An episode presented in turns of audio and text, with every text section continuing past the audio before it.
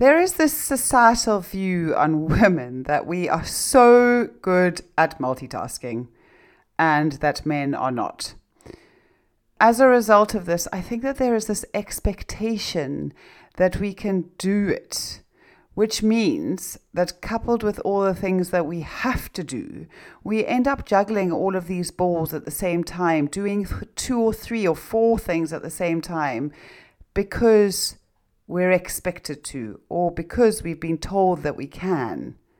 And while we may feel like we have to do this, and that we are doing so much and doing so well and are getting all these things done, today's episode looks at how single tasking or monotasking is in fact much more productive and actually much better for us in terms of our mental health, in terms of our emotional health, in terms of our relationships, and in terms of our productivity and our performance.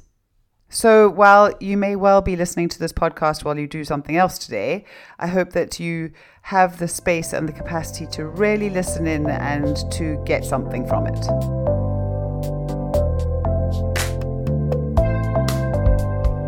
Are you feeling overrun and wrung out by the juggle of being a working mum?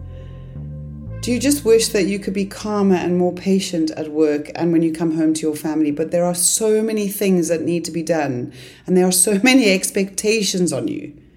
Do you wish you just had the space and the time and the capacity to be able to make choices that you know would leave you feeling healthier and happier, but you just don't have any wiggle room? Welcome to the Managing Mum podcast. I'm your host, Charlotte, a working mum of two with a very busy, very active life.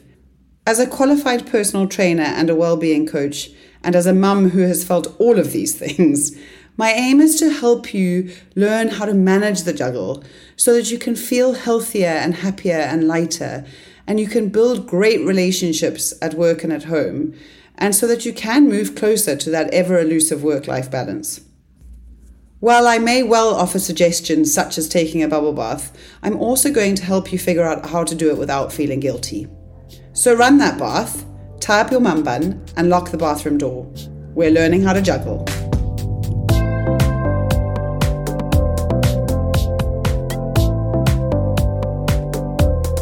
So, yes, you are anything like me, you might well be listening to this podcast while driving, or while going for a run, or while cooking the supper. If you're cooking the supper, you may well also be packing the school snacks, as well as cooking the supper, and listening to the podcast, and running around doing anything else that needs to be done in this precious time. Since I stopped working in a job, as such an employed job. I have had various employers and clients all at the same time. And alongside that, since becoming a wife and a mum, I have also had the job of looking after our home and the children, being in charge of feeding, clothing, schooling, etc., etc., all the things that come with a home and with children. So when it's time for me to sit down at my desk, it takes me quite a long time to settle my brain from that kind of rushed thinking about everything, all the things that need to be done, to focus on the one thing that I want to do in this instance. Because of the endless list of things that need to be done for work and for our home.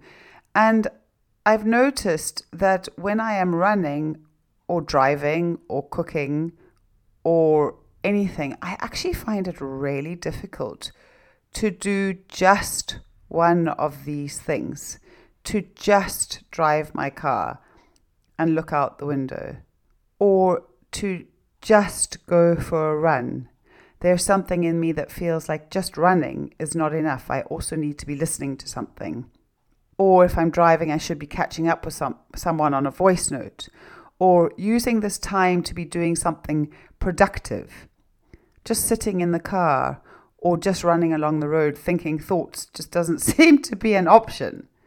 Or just cooking the supper or waiting to fetch the children from school. I'm always thinking, oh, what else could I be doing now in this moment as well as the task that's at hand? One thing, though, that I have learnt since becoming a mum and a coach is the importance of the capacity to be present. I've had to really, really work at building up this capacity. I didn't have it six years ago.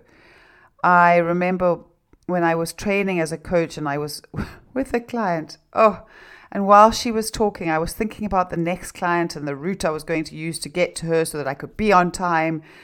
And the client that I was with stopped talking and looked at me, and I had completely missed the last few sentences that she had said. Oh my gosh, I was so embarrassed.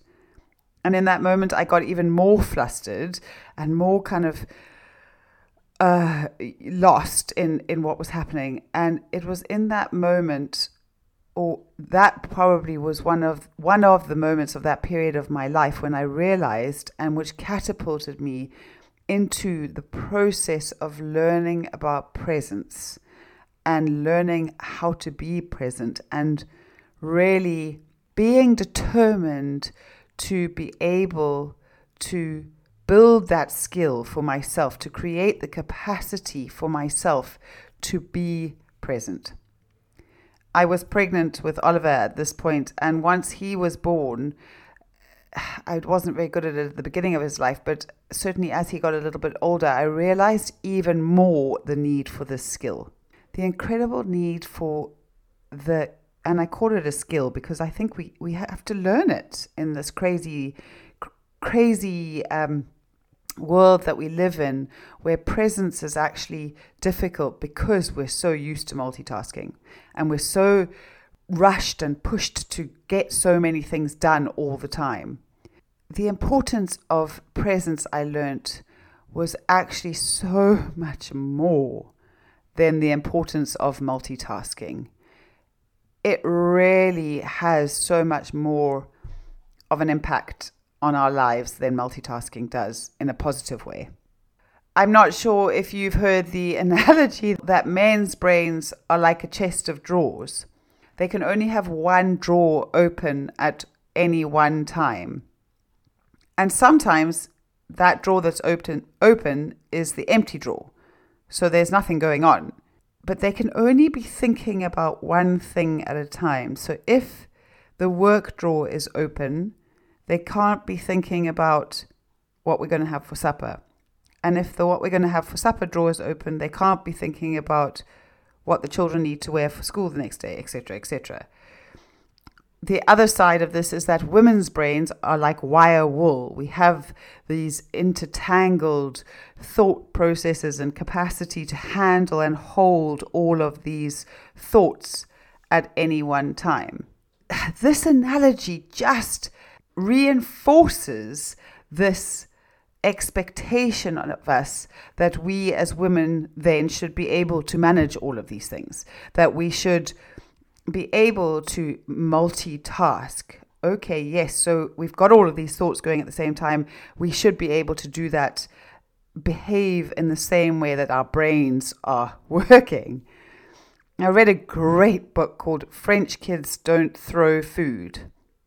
And in this book, an American has a baby while living in France, and she just can't understand how the, the French women always look so together. They're always beautifully presented. They always look incredible. They always are, uh, see, appear to be calm. And French children are so good. They can sit at the table in those endless French meals and they don't throw food and they don't throw wobblies and they don't cause all sorts of pandemonium. And one of her observations, one of the things that stood stood out for me in this book was that she said that French women feel sorry for their male partners who just can't do what we can do. And while there is something to be said for that in shifting our our thoughts from oh why can't you do what I can do to oh shame you just can't do what I can do. I almost think it would be better if we could be more like men, if we could close one drawer and open another, if we could actually do one thing at a time.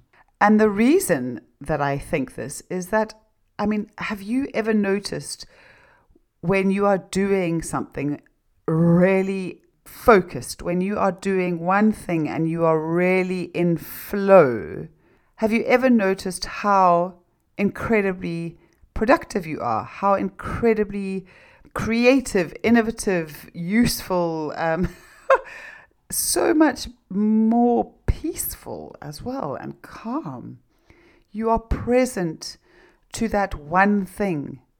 All your attention is on that thing. And I mean, I feel like when that happens, time goes by. I feel like I'm just doing so much more than I could have done or would have done ordinarily. I'm happy, I'm having fun, uh, or or I'm relieved because I've got this thing done. Surely, if we are in flow like that, if we fly like that, when we focus on one thing, that is not multitasking. That is monotasking or single tasking, and that is when we are efficient and productive and can enjoy the task at hand. Research conducted at Stanford University found that multitasking is l- less productive than doing a single thing at a time, which just reiterates what I'm saying. The researchers found that people who are regularly bombarded with various different streams of, say, electronic information can't pay attention. They can't recall information. They can't switch from one job to another, as well as those who were completing one task at a time.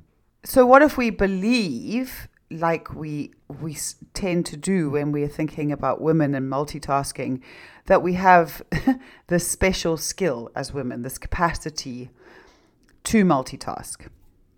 These researchers at Stanford compared groups of people based on their tendency to multitask and their belief that their multitasking helped their performance. And what they found was that heavy multitaskers, so those people who were multitasking a lot and who did feel like it boosted their performance, were actually worse at multitasking than those who liked to do one thing at a time, who liked to monotask. So the frequent multitaskers in this study actually performed worse because they had this real trouble with organizing their thoughts and they really struggled to filter out irrelevant information and they were really slower at switching from one task to another.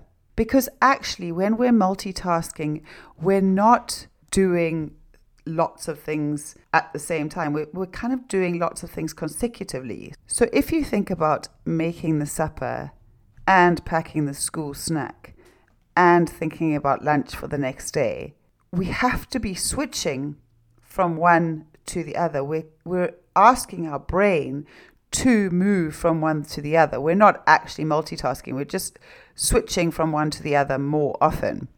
So then I read this, which made so much sense. Multitasking reduces your efficiency and performance because your brain can only focus at one on one thing at a time. When you try to do two things at once, your brain lacks the capacity to perform both tasks successfully.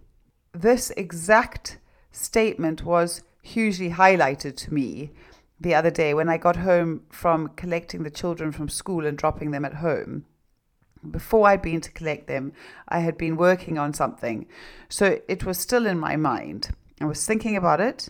And then on the way to collect them, I suddenly remembered about something I needed to tell a client. So I messaged them on the way. And then I talked to them. I'm in the pickup queue whilst I was thinking about the work that I had been doing and the client that I had messaged. I rushed Sierra to make sure that I would get to Oliver on time. I picked up Oliver, and then while on the walk to the car with him, I then sent another message to a different client. I dropped them home, and I got back to my desk only to think back on what had happened in that half an hour and actually to not even really remember what I'd spoken to the other mum in the pickup queue about, or anything that they had said while we were in the car. And I realized that I had seriously not been pres- present with them in that moment. I was really sad. I realized that I had missed out on that precious time that I had I've actually chosen to work this way so that I can have this precious time with them. And I had missed out on it. I'd missed out on an opportunity to have a conversation with them, to really connect with them. And then I proceeded to go back to the message that I had sent to my client and realized that I'd also completely messed up the date that I was meant to be organizing with her to come for a session. So I then had to go back and change that as well. And then that half an hour, trying to manage, trying to juggle all of these things, I hadn't really done any of them successfully. My performance as a mum, my performance as a coach, my performance as a person in that moment, I feel had seriously suffered from my trying to do too many things all at the same time. Another quote I found that reiterated this was that studies show that when our brain is constantly switching gears to bounce back and forth between tasks, especially when those tasks are complex and require our active attention, we become less efficient and also more likely to make a mistake. And this was highly evident in, in that example that I've just given. I also think that when we are trying to multitask, when we're trying to manage too many things, we don't really get into the practice of tuning out the rest of the world so that we can really engage in what we're doing. I'm so aware of this when I work from home. When I'm at home, I find myself in a state of trying to do it all, trying to be at my desk looking at what's going on on my computer while the children are asking for my help. I've got client files that I'm working through. I, everything is in my desk is available to me. And I often go to work at a shared workspace. And I find that when I'm there, I'm so much more able to focus and be productive because I don't have all the distractions available to me. Okay, yes, I have my computer and the internet and things, but it's almost, it's just much easier to really focus there. And when I leave that workspace at the end of the day, I leave with this incredible euphoria of knowing that I have done my work well. I've focused, I've achieved, I've been productive, I've been efficient and effective. And as a result, I can now go home and focus on my children, on my family, on my husband properly, and really just knowing that I have done what I need to do that day. This has such a huge impact on my relationship with them because I am present with them that that ever elusive presence it's so much easier to be present when i have been productive in the day. And it's then so much easier to be productive with them when I am focused and present with them and on them. So, in terms of our relationships, this monotasking, the single tasking, can just have such an impact. I know with my son who requires attention, he loves one on one attention. I have noticed the difference when I am sitting with him, watching him doing something, and I'm also doing something else, whether it be on my phone, which I try not to do, or even, you know, working in my diary or working on a notebook. If I put everything else aside and I just focus on him, the relationship that we have blossoms and grows and changes. There are shifts in how he engages with me, how I engage with him, and it makes such a difference. The other impact of single tasking or monotasking is actually on our health. We are so much more able to be mindful when we are monotasking. We can do our work mindfully. We can eat more mindfully. We can engage more mindfully. We, we say things more mindfully.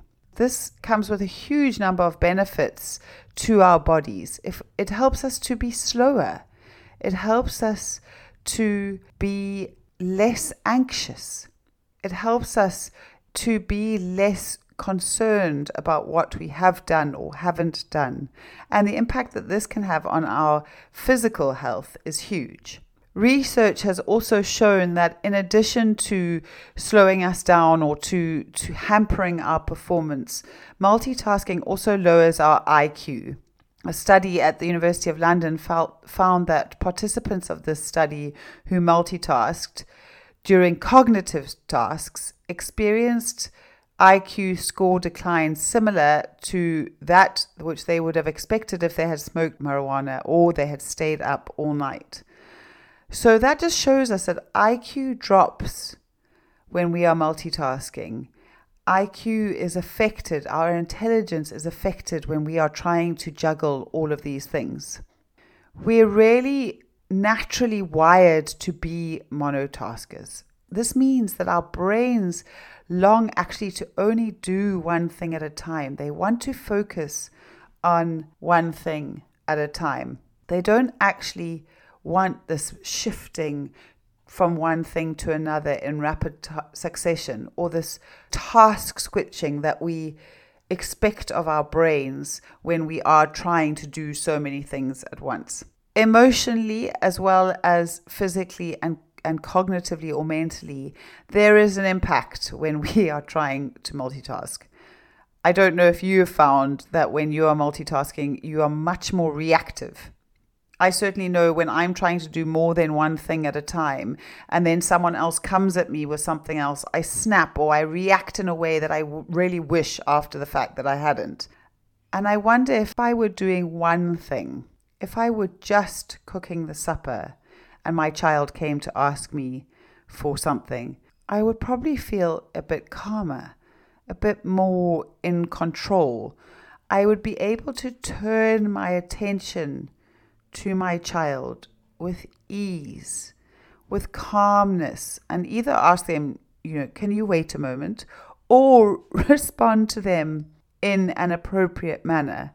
But when I am switch task switching going back and forth from one to the other and now suddenly another task another element comes in i lose the executive functioning part of my brain and so i snap i i get angry i get irritable i get frustrated when we're looking at the cognitive impact of multitasking, it was for a while believed that the cognitive impairment of multitasking was temporary.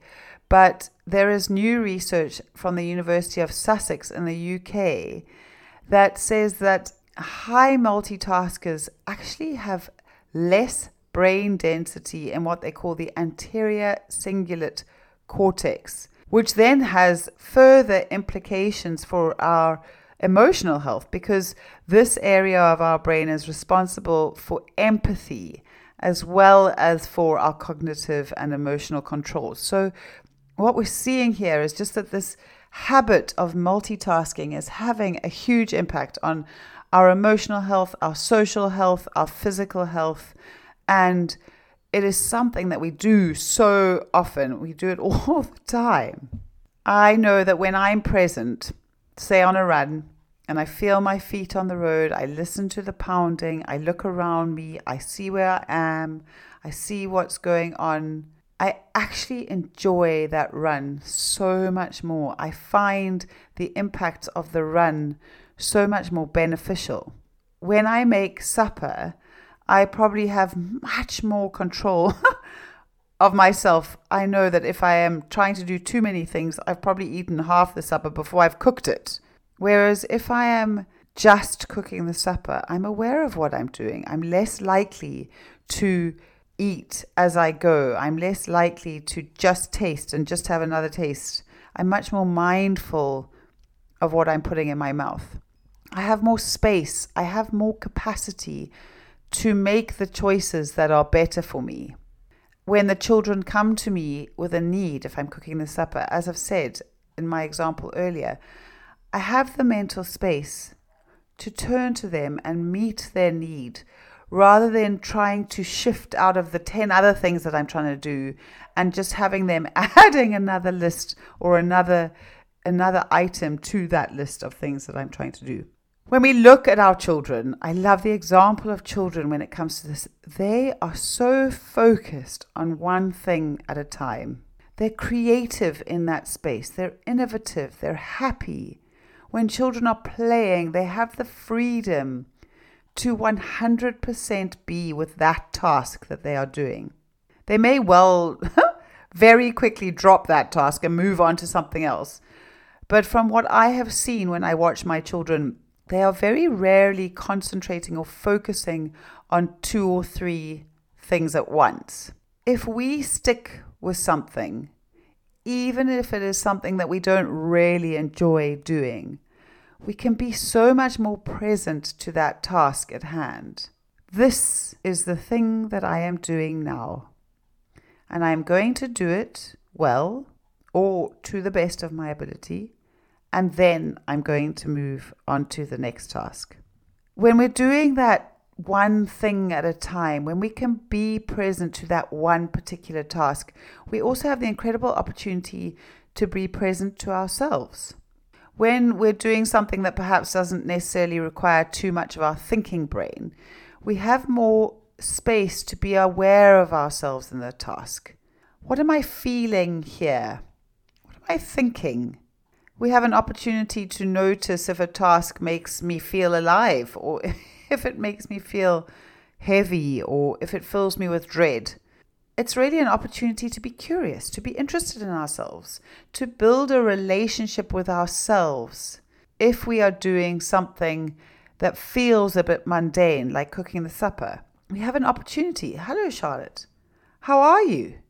I'm just checking in to see how you're getting on chat away to yourself if you ha- have the, the space to do that without somebody thinking you're a bit mad. Take this as an opportunity for me time, an opportunity that is calm and peaceful rather than a time that is chaotic and flustered. Notice what is going on for you when you try to do one thing at a time. What happens for you physically? Do you feel something uncomfortable in your body? Is that boredom? Is it guilt? Is it fear? Is it anxiety about something? And then, if you are feeling that something in your body, have a look at what you're thinking. What is the story in your head at this moment? And then push through. Push through that boredom or that guilt or that worry, that anxiety. See what happens if you don't pick up another task to do. See what happens if you stick with that one thing getting it done before you move on to the, the next thing. Do you feel different?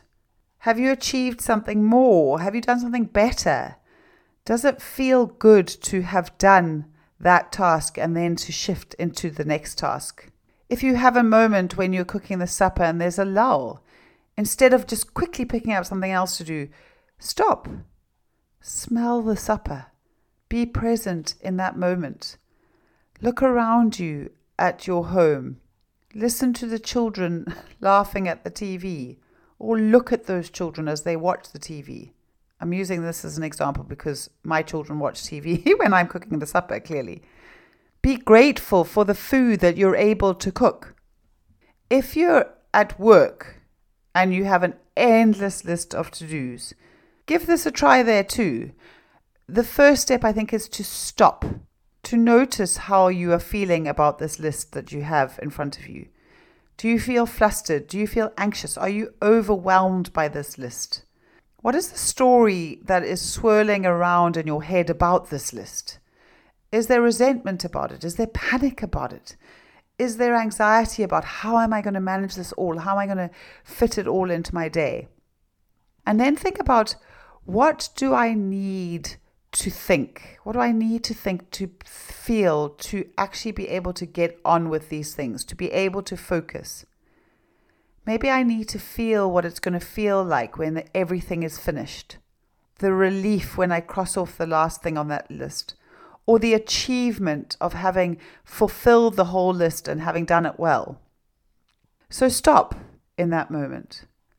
Breathe rhythmically and evenly. Breathe in for five counts, out for five counts, evenly, smoothly. And feel what it would feel like to have finished all of those tasks.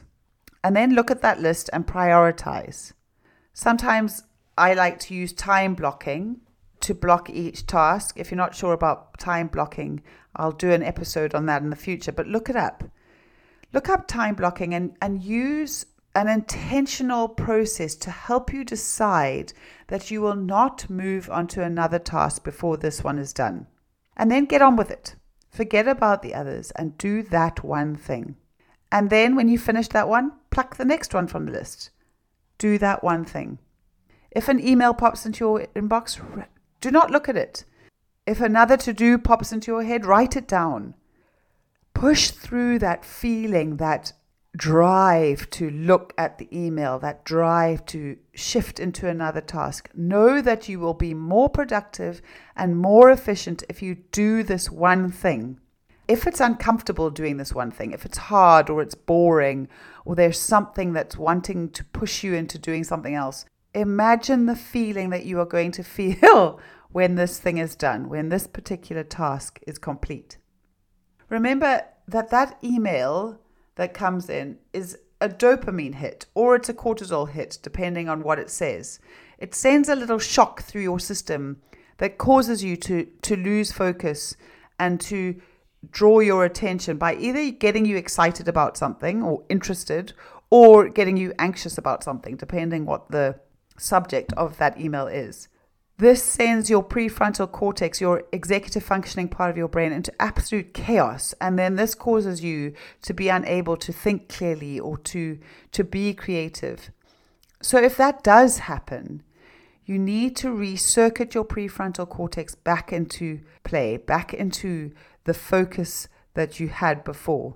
You can do this, as I've said even earlier, by simply stopping and then shifting the focus to one of your senses, be it hearing or touch or sight, and really intently focusing on that sense for a minute or so. Really looking at something with such detail that you see things that you have never seen before. Or really listening with such detail that you hear all the sounds around you. And then bring yourself back to what you were doing really intentionally bringing yourself back to that task at hand.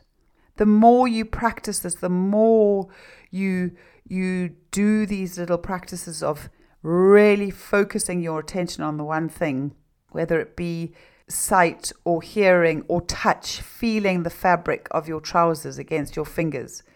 The more you practice this, the easier it will get the more you let your mind go to the email or to another task, the less your mind will be able to stick with that task. The more your emotional health will suffer, your physical health will suffer, your IQ will suffer. So, yes, what do I do with all of these things I have to do then? Write that list. Get all of those things you have to do out of your head and onto paper. And then you can move through that list. If something comes up at work, triage it like they do in a hospital? Is it red? Does it need dealing with immediately? Generally, we think it's a red because our boss has asked for it, or actually, it would help us get out of this thing that we don't really feel like doing. But really, look at it. Is this a red or is it not?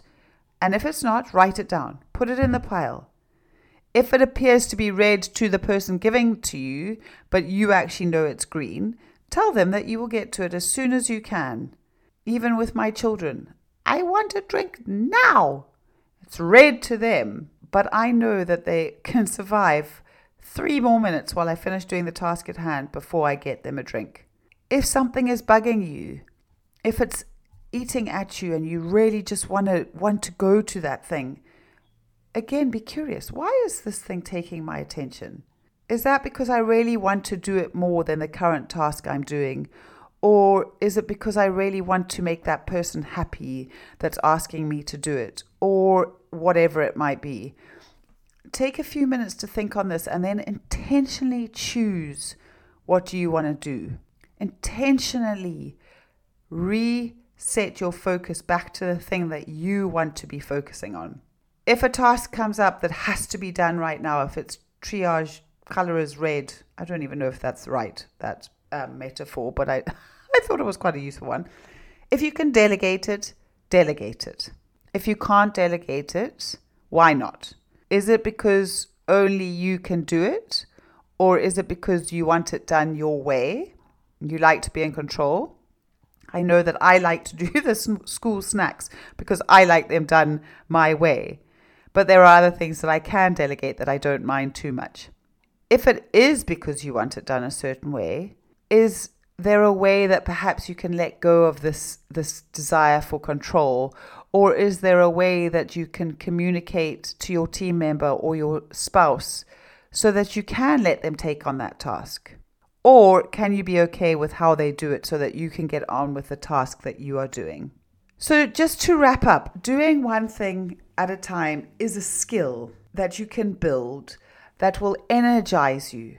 It will help you to be more productive. It will help you to be more present, to find joy in that present, to get the task done, to really do it well, to be efficient, and to feel less flustered and less kind of all over the place.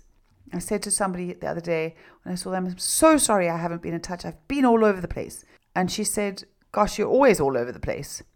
And I decided that I wanted to be more intentional. I wanted to be more focused. I wanted to do one thing at a time and do each thing well. So this episode is just as much for me as it is for me, you. And I have been practicing it and I have noticed the change that it's made. And I know that the more that we do it, the more that we focus on doing one thing at a time, the more that we will find that we are productive, that we are getting things done. If there are things that need doing that only you can do, do them and be present while doing them. And then feel the joy of ticking them off. Get the hit of oxytocin that comes with having achieved something and look out for that hit of cortisol that comes with an anxiety or a worry or a guilt or a fear about something else.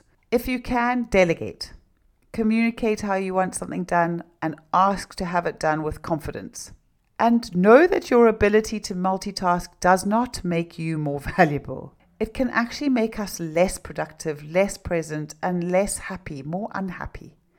And monotasking, single tasking, can make us more efficient. It can make us more creative. It can make us more patient, more in flow.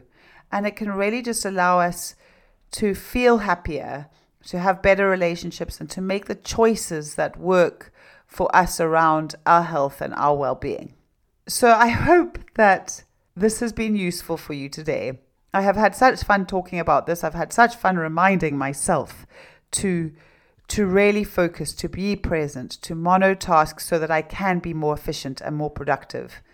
When I record these episodes, I put my phone on airplane mode, and this is the time that I am doing in my day one thing at a time. And it's actually the time that I feel so good, so excited, so energized.